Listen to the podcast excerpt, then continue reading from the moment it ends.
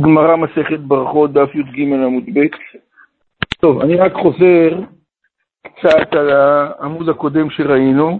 אנחנו התחלנו את פרק שני, הוא נקרא היה קורא. והמשנה והגמרא דנו בנקודה הזאת שהאם המצוות צריכות כוונה או לא, נפקא מינה לגבי קריאת שמע, אם כיוון יצא, אם לא כיוון לא יצא.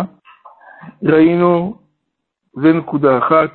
המסקנה הייתה שכמובן בפסוק הראשון הוא לעיכובה, יתר קריאת שמע זה לא לעיכובה. שיטה שנייה, פסוק ראשון, כמובן שאם הפסוק ראשון זה תמיד כולל ברוך שם כבוד מלכותו לעולם ועד. השיטה השנייה זה על לבביך, עד על לבביך, כלומר השתי הפסוקים הראשונים שגם צריכים להיות בכוונה לכתחילה, מי שיכול לעשות ככה. וכל היתר אם קרא יצא ידי חובה. ולהלכה כמובן שאנחנו מקפידים ככל שאדם יכול לכוון בקריאת שמע, הדבר הזה הוא עדיף. לגבי מצוות צריכות כוונה או לא צריכות כוונה, אז לכתחילה ודאי שמצוות צריכות כוונה. בדיעבד אם אדם לא כיוון בכל יתר המצוות יצא, אבל אמרנו חוץ מקריאת שמע בפסוק הראשון.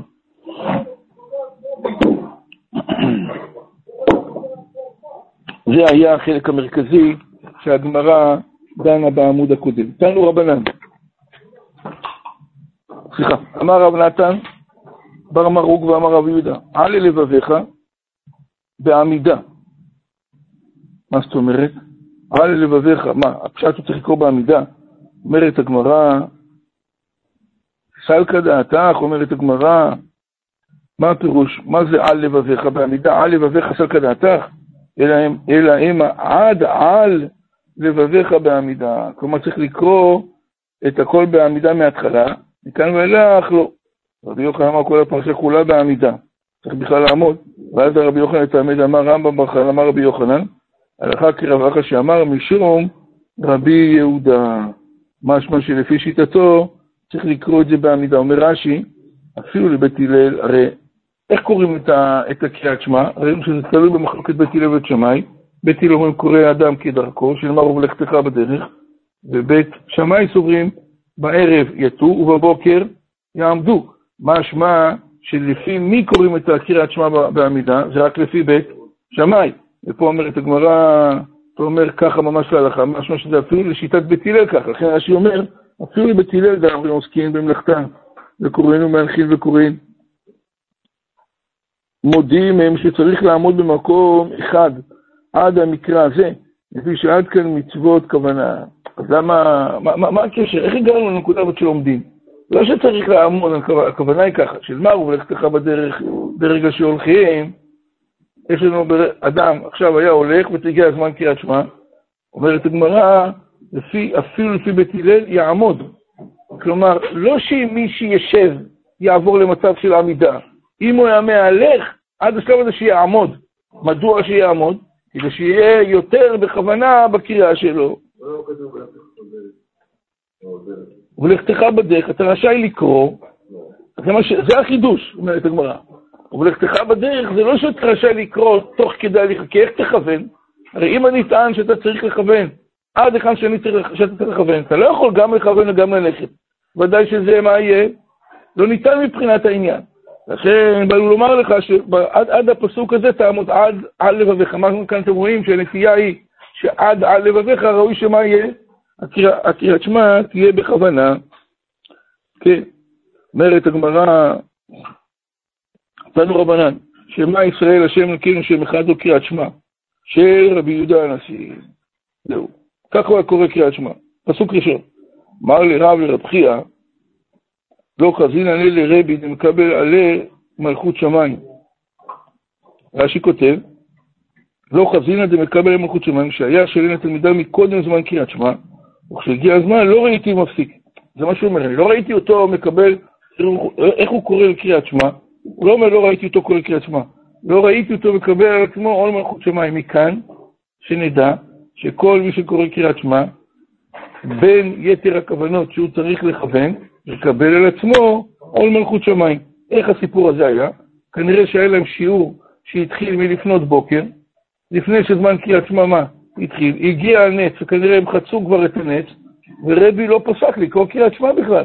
אמרתי אתמול, מה, מכאן שרבי פטור מהעניין? אמר לי פחתי, זה הגדרה אומרת הגמרא, כן? בשעה שמעביר ידיו על פניו, מקבל עליו עול מלכות שמיים, וזהו. ואחר כך חוזר ושואלת הגמרא, מה אתה אומר? כשהוא היה עושה ככה, ואתה לא שמת לב בכלל, שלא מעביר את פניו, את ידיו על פניו, הוא היה קורא את הפסוק, שמה ישראל, השם כן, השם אחד, וכך הוא מקבל עול מלכות שמיים. שואלת הגמרא, שנייה, אבל זה לא רק זה קריאת שמע, קריאת שמע זה עד מה? פרשת ואהבת, והם שמוע, ויאמר, מתי אמר את זה? בית הגמרא חוזר וגמרא, אינו חוזר וגמרא. ככה שואלת הגמרא, בר כפרה אומר, אינו חוזר וגמרא.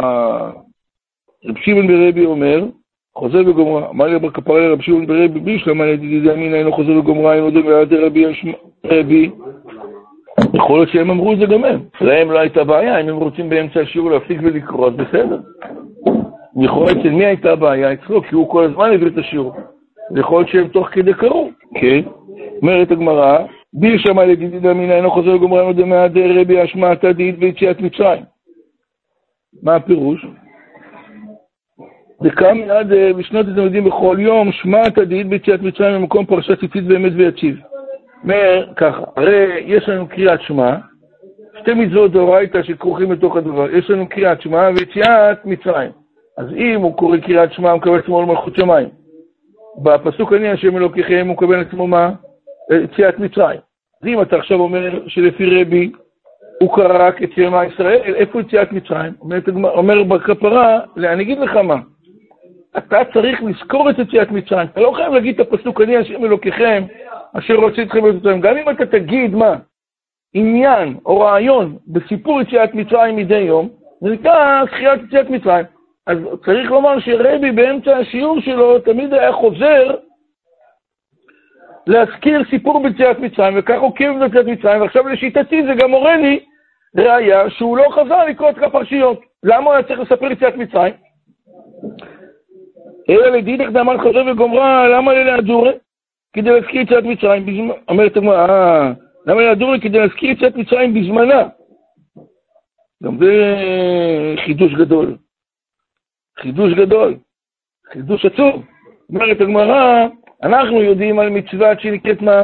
יציאת מצרים, זכירת יציאת מצרים, שזה באופן כללי. כמו שאדם יכול להגיד עכשיו בשר ופילה, הרי אני זוכר 10 זכירות, ביניהם מה? יציאת מצרים. אומרת הגמרא, לא. יציאת מצרים צריך לזכור בזמנה לכתחילה. מתי זה זמנה של יציאת מצרים? אומרת הגמרא, בתוך קריאת שמע. זה נקרא זמנה. אמר רבי ישוע ברב שמואל, באמר, אתה אומר את הגמרא כן, אז אני אגיד לך למה. למה אתה אומר, דידך דאמר חוזר וגמרא, למה ללעזורי? למה הוא היה צריך מה? לחזור? כדי להזכיר יציאת מצרים, אומרת הגמרא, בזמנה של קריאת שמע. כל זמן שיש עניין לקרוא את קריאת שמע, אז קריאת מצרים מקבלת משנה תוקף. אמר רבי מאיר ברב שמואל ברמר קריש מדרב, אמר, שמע ישראל השם אלוקים השם אחד ונאנס בשינה יצא. הנה עכשיו אנחנו מגיעים כבר למה העניין שקוראים קריאת שמע, איפה הדרגות של החשיבות. אומרת הגמרא, הפסוק הראשון של קריאת שמע, לכול עלמא יש לו מה? דרגות חשיבות גבוהה. אמר לי רב נחמן לדר או עבדי, בפסוק הקמא צערן, פעילות את צערן. בפסוק הקמא צערן אומר רש"י, אם ראיתני מנמנם, צערני. עד שנהיר יפה בפסוק ראשון. תראה מה זה, מתי התחילו ללמוד? אולי לא מתחילים ללמוד בבוקר. מתחילים ללמוד, רבי חייא, מתחילים ללמוד בלילה. הבוקר זה בסך הכל מה? המשך. ולכן הם היו נרדמים קצת בבוקר, טיפה מתנמנמים. אז אמר ככה, אם ראית אותי שאני מתחיל מהלילה ללמוד, זה הגיע מה? הבוקר ולא קראתי קריאת שמע, אז תעיר אותי כדי שנקרא. ראית, קראתי, פסוק ראשון, זהו, אל תעיר אותי עוד פעם. אני כבר לשיטתי יצאתי ידי חובה. אמר לרב יוסף לרב... יפה מאוד, כל הכבוד. אמר לרב יוסף ברי דרבא. רב יוסף אמר לרב יוסף בנו של רבא. אבוך, איך יאבא אביד? תגיד לי, איך אבא שלך עשה לגבי קריאת שמע? אמר לי בפסוק הקמה וכמצער נפשי. תפילה ו... מצער נפשי, בפסוק הראשון הוא צייר את נפשו, אחר כך לא. אמר רב יוסף, טוב, משמע מכאן בגמרא, שבאמת לפי השיטות האלה, זאת שיטה בהלכה, שקריאת שמע מדאורייתא, מה שאנחנו אומרים, זה דווקא הפסוק הראשון, כולל ברוך שם כבוד מלכותו לעולם. יתר, זה חשוב, אבל מה לא? לא עולה עיכובה. לא מדבר,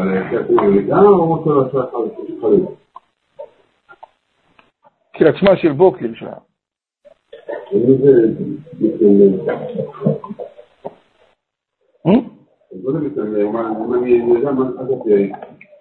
בבוקר, הסברתי לך למה. אנחנו בבוקר קמים, הם בבוקר ממשיכים ללמוד. איך אתה מרגיש בליל הושענא רבה ושבועות בבוקר?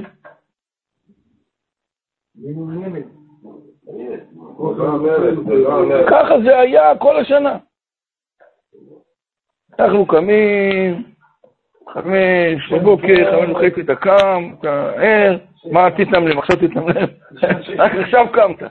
אבל מי שקם ב-12:30, 1-2, זה לא קצת שבבוקר טיפה מתנמלם, ומותר לו. כן. אמר רב יוסף, פרקדן שוכב על גבו, זה כן? מי ששוכב על הגב, פרקדן לא יקרא קריאת שמע. אומרת הגמרא, מי קראו דלא לקרא?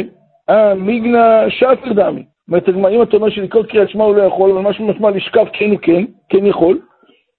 והרבי ישוע בן לוי, לאי תמן דגני הפרקיד. אומרת הגמרא, והרי מה רבי ישוע בן לוי, גינה, לייט, גינה, אקסטרה לייט. מגנה הוא היה, לייט זה כוונה מגנה, את מי שבכלל היושן בצורה כזאת שעה לגב. ואתה פה אמרתי לי שרק קריאת שמע לא יקרה, משהו ששינה כן מותר. אמרי מיגנה כמעט לשפיר דמי, אומרת הגמרא ככה. מיגנה, אומרת הגמרא, כמעט לשפיר דמי. מקרא אף על גב דמצלה נמי אסור. מצלה, מה זה מצלה? יפה, אבל יש עוד פירושים, רבותיים, זה לא, מצלה זה לא, מה זה קשור? הכוונה מצלה זה שהוא מטה. מצלה, הכוונה מטה את עצמו. יש אדם שיושן על הגב, נוטה על הצד, כזה 45 מעלות. יש אדם שישן 45, זאת אומרת הגמרא, זה בסדר, אתה צודק, ישן על הגב זה לא בסדר בכל אופן, אבל על הצד כן, וקריאת שמע גם זה לא. והרבי ישוע בן לוי לא יתמנה דגני הפרקיד, אמרי מיגנא, כי מצלה שפיר דמי. אומרת הגמרא, מקרא אף על גב דמצלה, נמי אסור. והרבי יוחנן מצלה וקרא, אומרת הגמרא, רבי יוחנן ככה היה עושה באמת מה?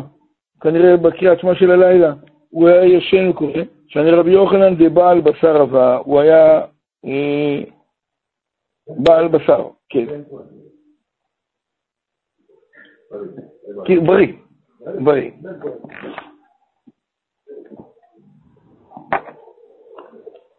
רש"י כותב מה הבעיה, כי מצלה שפיר דמי, כשהוא מוטה על תדעו מעט שפיר דמי, אבל מי כקריאת שמע אפילו מצלה נמי אסור. למה? שהוא מקבל עליו מלכות שמיים דרך שררה וגאווה. יש בזה קצת סוג של גאווה כשאדם ישן וככה קורא. זה לא הדרך. כן, אופן הישיבה של הבן אדם מורה על הכוונת הענווה שלו. היה פעם נשיא בארצות הברית, שלא יודע למה צילמו אותו, למה לא צילמו אותו, אבל למה עשו את זה, כדי להראות שהוא ככה טיפה מצפצף. אז הוא הרים את הרגליים על השולחן ודיבר בטלפון כדי להראות כמה הוא מזלזל. עוד לא הבנתי את הדבר הזה. אדם שם רגליים על השולחן, בלי קשר, גם אם אתה לא מדבר עם אף אחד, זה חסר נימוס ממדרגה ראשונה. שולחן לומדים עליו, או אוכלים עליו, או משהו, אבל לא שמים רגליים. מה? כן, בכלל מזבח, אבל בלי קשר לזה שזה מזבח. מה אתה שם רגליים על השולחן בכלל? לא יודע. אני לומד מכאן על מידות רעות של אדם. בלי קשר למה שהוא רצה להראות, למה שלא רצה להראות. ואדם נראה שהוא עם מידות מגונות בלשון המעטה. שמים רגליים על השולחן ומדברים מישהו בטלפון, ומצלמים אותו כדי להראות כמה רוצה ובזאת מישהו אחר. כל כך הרבה דברים ביחד לא טובים קורים. שזה באמת בעיה, ואנחנו צריכים להיזהר מתוך הדבר הזה. אדם צריך לדעת לשבת, וכשאתה מדבר עם מישהו, תדבר איתו בצורה נכבדת. גם לבד, לא סביב רגליים על שולחן. כואב לו הרגל, שילך לרופא. אתה שואל שאלות טובות, דניאל, אבל זה נניח, אני אענה לך בנפרד. בפרקים, שואל מפני הכבוד ומשיב, מטר במשיב מחמת מאי, אילמה מפני הכבוד, זאת אומרת, בפרקים שואל מפני הכבוד ומשיב, מטר מה הכבוד למשיב, משיב מחמת מאי, אילמה מפני הכבודה של שייל הדור מבעיה. הרי מה יותר נצרך, לשאול או לענות? לענות. אם אני לא אומר למישהו שלום, אז אולי אני מנוע מלומר. אבל אם מישהו אמר לי ואני לא עונה לו, זה הרבה יותר מה? גרוע. אומרת הגמרא, אז אם מותר לשאול מחמת הכבוד, ודאי שמותר לשאול מחמת הכבוד, אז מה זה שואל לפני הכבוד ומשיב? שואל משיב מה? אומרת הגמרא, אולי נגיד אחרת. אומרת הגמרא, מי שלשה ילדור מבעיה, אלא שואל לפני הכבוד ומשיב שלום לכל אדם. גם אדם שלא מחייב בכבודו, אני יכול להשיב לו שלום, אם הוא פתח בשלום מה? נגדי, משמע, לא להשיב לבן אדם, זה הרבה יותר גרוע. אדם שאתה אומר לו שלום, והוא לא משיב לך, זה מראה קצת על מדרגה לא טובה, שאנחנו לא ניקשל בזה. אין מצב שמישהו אומר לך שלום, אתה לא עונה לו שלום. אתה לא חושב שצריך לשאול לו שלום, זה עד. גם לא תקי, אבל זה עוד, זה בעיה פחות חמורה, מאשר אומרים לך ואתה לא משיב. שאפילו מחמת, אפילו אתה באמצע קריאת שמע, בין הפרקים, זה מותר. אומרת הגמרא אלא אם הספר ובאמצע שלפני רע ומשיב. אומרת הגמרא, אז מה אתה אומר לי? אם הספר ובאמצע שואל מפני רע, אם אתה נמצא באמצע, ויש לך צורך מחמת העירה לשאול, אתה עונה, הוא משיב. אומרת, מה שמה תגיד?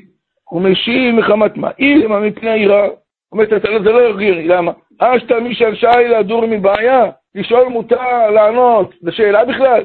אלא מפני הכבוד, אנחנו יורדים הילוך. כנראה מותר לך לשאול מפני עירה ולהשיב מחמת דרגה פחות, מה פני הכבוד? היינו דרבי יוחנן, כן דרבי יהודה, תנא רבי יהודה אומר באמצע של פני עירה, רבי ישוע, כן?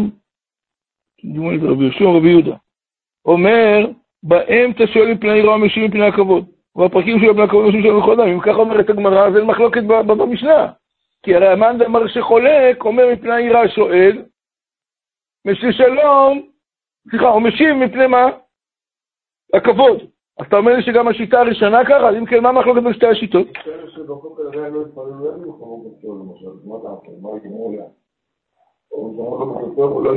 מרכין ראש. לא מתעלמים. אפילו בתשעה באב כתוב שאסור לשאול שלום, ולא להשיב שלום, אבל אם מישהו שאתה חושב שצריך להתייחס אליו, אז תרכין את הראש. אל תתעלם, זה הדבר שהכי גרוע. ואם מישהו יתעלם מאיתנו, אז אולי באמת הוא לא שם לב אלינו. לא בטוח שאנשים כל כך מתעלמים, כי זה קצת תירוזתי טיפה. אומרת הגמרא, איסור מחסרה והכי קטן. בפרקים של בני הכבוד, ואין צריך לומר שהוא משיב. ככה צריך לומר. והכי קטן. בפרקים שואל מפני הכבוד, ואין צריך לומר שהוא משיב. איך? אם הוא שואל מפני הכבוד, כל שכן שהוא משיב מחמת הכבוד, כל שכן. לא, מחמת הכבוד קודם. בפרקים שואל מפני הכבוד, אני צריך לומר שהוא משיב. ובאמצע שואל מפני העירה, ואני צריך לומר שהוא מה? משיב, כזה פשוט. דברי רבי מאיר. הנה רבי יהודה, תלוי. רבי יהודה אומר, באמצע שואל מפני העירה הוא משיב מפני הכבוד, ובפרקים שואל מפני הכבוד הוא משיב שלום לכל אדם. אומרת הגמרא, ככה צריך להעמיד את הדבר. תענית נמי אחי, הקורא את שמע ופגע בו רבו, אומרת ברייתא, תענית נמי, ככה שלנו בברייתא, הקורא את שמע ופגע בו רבו, אור גדול ממנו, מה הדין אם אדם פגש באמצע קריאת שמע, אדם שהוא גדול, או רבו, או אדם שגדול ממנו, או בחוכמה או בגיל נניח, בפרקים שואל מפני הכבוד. אם הוא נמצא בין הפרקים, כפי שאמרנו בתחנות, בין בחר שונה לשנייה, בין שנייה לשמה, בין ואהבת והיומר, בכל התחנות אין לי כמה בין הפרקים. אמרנו, שואל מפני הכבוד, ואין צריך לומר שהוא משיב. כן, שואל זה יוזם. הוא רשאי לשאול, מה שלומך? שואל מפני הכבוד, ואין צריך לומר שהוא משיב. ובאמצע שואל מפני היראה, ואין צריך לומר שהוא משיב דבר רבי מאיר. רבי יהודה אומר באמצע שואל מפני היראה, משיב מפני הכבוד. הפרקים שואל מפני הכבוד, נשאו שלנו לכל אדם. מה עכשיו הגמרא הביאה? הגמרא הביאה תימוכים למדע שהעמידה מברייתא מפורשת שככה היא כתבה. תעניה נעמי אחי, ככה שנינו בברייתא כדי לתמך את הטענה של ההסבר של המשנה. באה מיני אחי. כמה זה רבי חייא מרבי חייא? כך שמו. אחי, זה לא אח שלי. זה לא אחי אח שלי, אלא קראו לו אחי.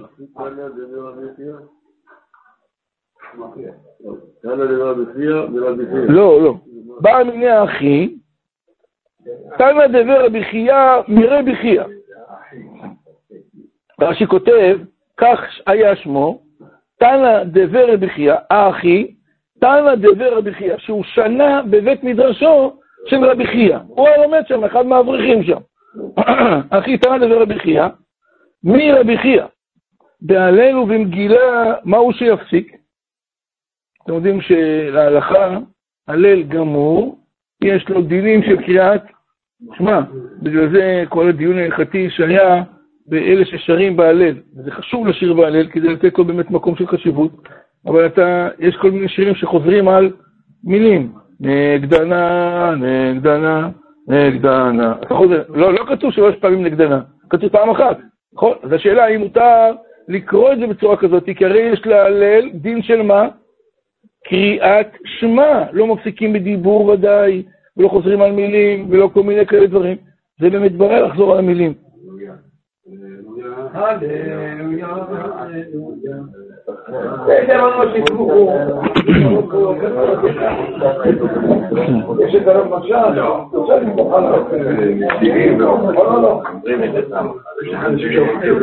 מהו שיפסיק? תענית דבר רבי חייא, אחי תענית דבר רבי חייא מרבי חייא בהלל ובמגילה מהו שיפסיק? אני לא יודע. מי אמרינן קל וחומר, קריאת שמע דאורייתא פוסק, הלל דרבנן מבעיה. באמת הגמרא עם כל העניין, גם שתשווה ותשווה ותשווה, עדיין קריאת שמע מהי דאורייתא והלל מהו דרבנן. אז אם אתה אומר שבקריאת שמע מה? אם אתה טוען שבקריאת שמע מותר לשאול מפני הכבוד ולהשיב לשיטה אחת, אז בהלל מה תהיה? שאלה בכלל? עוד דילמה פרסום מניסא עדיף. תראה מה? הרי ההלל עצמו, קוראים אותו, ויש לו תקן של פרסום הנס כמו קריאת מגילה. יש לי מישהו ראיה? שואלת הגמרא, למה לא קוראים הלל בפורים? בפורים יש הלל? אומרת הגמרא, קוראים מגילה. אומרת הגמרא, כי שאלתי אותך על הלל, מה אתה עונה לי מגילה? אומרת הגמרא, מה המטרה? המגילה זה הלל. אומרת, מה צריך לומר הלל? למגילה יש הלל. ומה התפקיד של המגילה במקור? פרסומי ניסה. אמר לפוסק, נכון מאוד. אמר לפוסק ואין בכך בחלוק אומרים עליהם.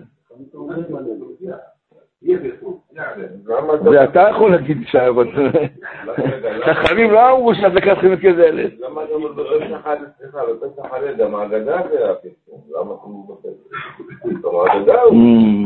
הוא אומר לדמיין שם. דניאל שואל שאלה נהדרת. אתם יודעים אתם אומרים לבן אדם שיש לך שאלה נהדרת? למה אומרים לבן אדם שיש לך שאלה נהדרת?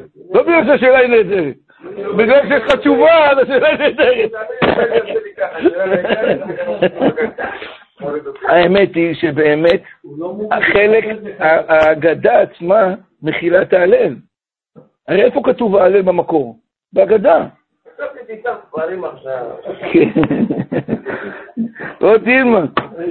עוד דילמה פרסום הנס העדיף. תראה מה הגמרא שואלת, הגמרא יוצאת מנקודת הנחה שפרסום הנס הוא בגדר יותר גבוה ממצוות דאורייתא. קריאת שמע היא דאורייתא והלל, צריך להבין את זה, צריך להבין מה ואמינא להגיד שפרסום הנס עדיף מדאורייתא.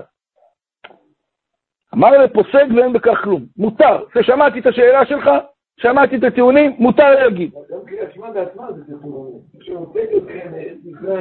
כן, אבל זה לא קריאת שמע. לא, זה מצוות יציאת מצרים.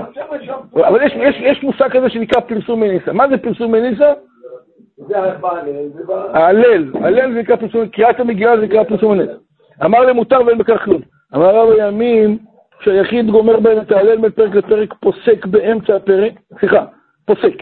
ימים שהיחיד גומר בהם את ההלל, הרי יש לנו הלל גמור, הלל לא גמור, אז ככה, ככה זה כמה מסק הלכה. אמר רבא, ימים שהיחיד גומר בהם את ההלל, אם יש מה, הלל גמור, אז בין פרק לפרק פוסק, באמצע הפרק אינו פוסק, ממש כמו מה? קריאת שמע.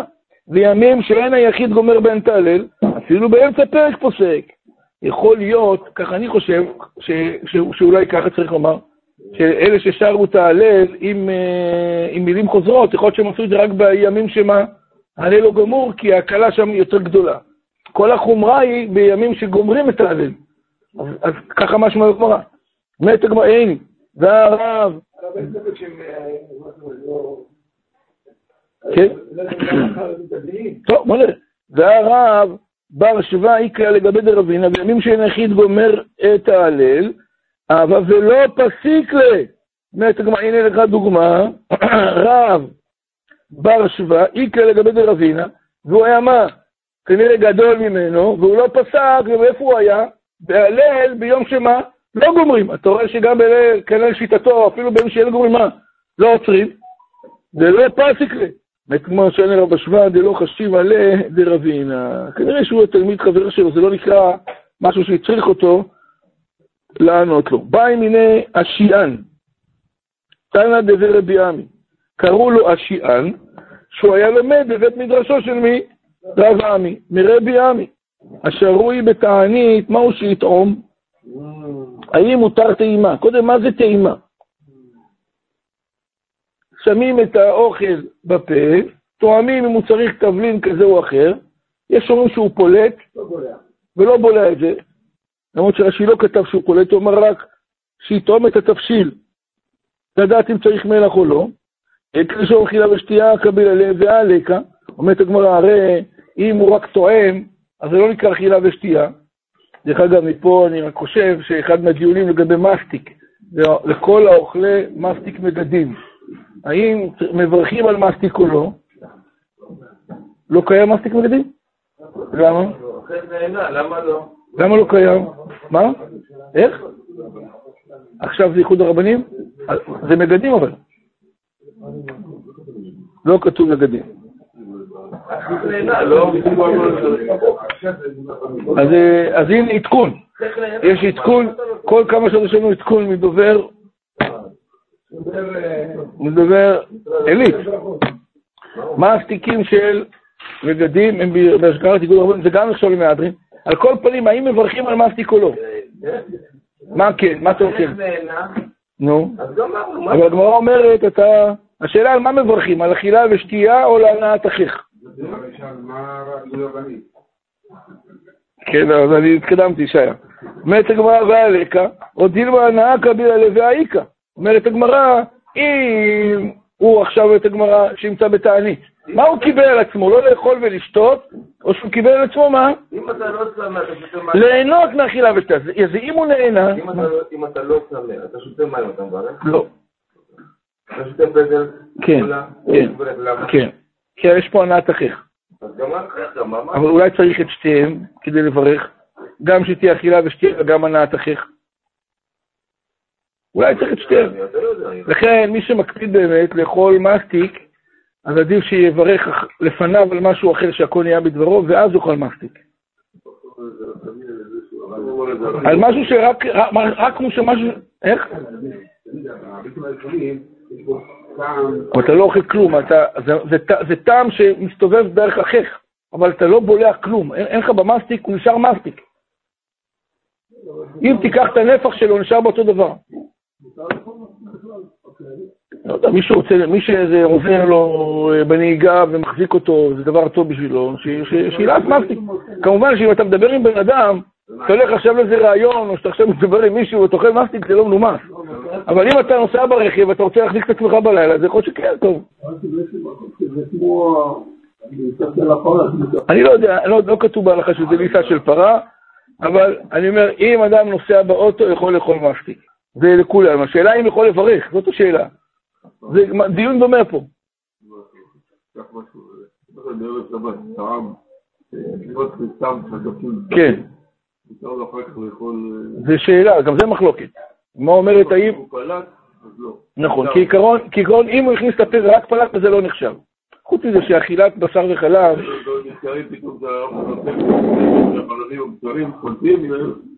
אין בעיה.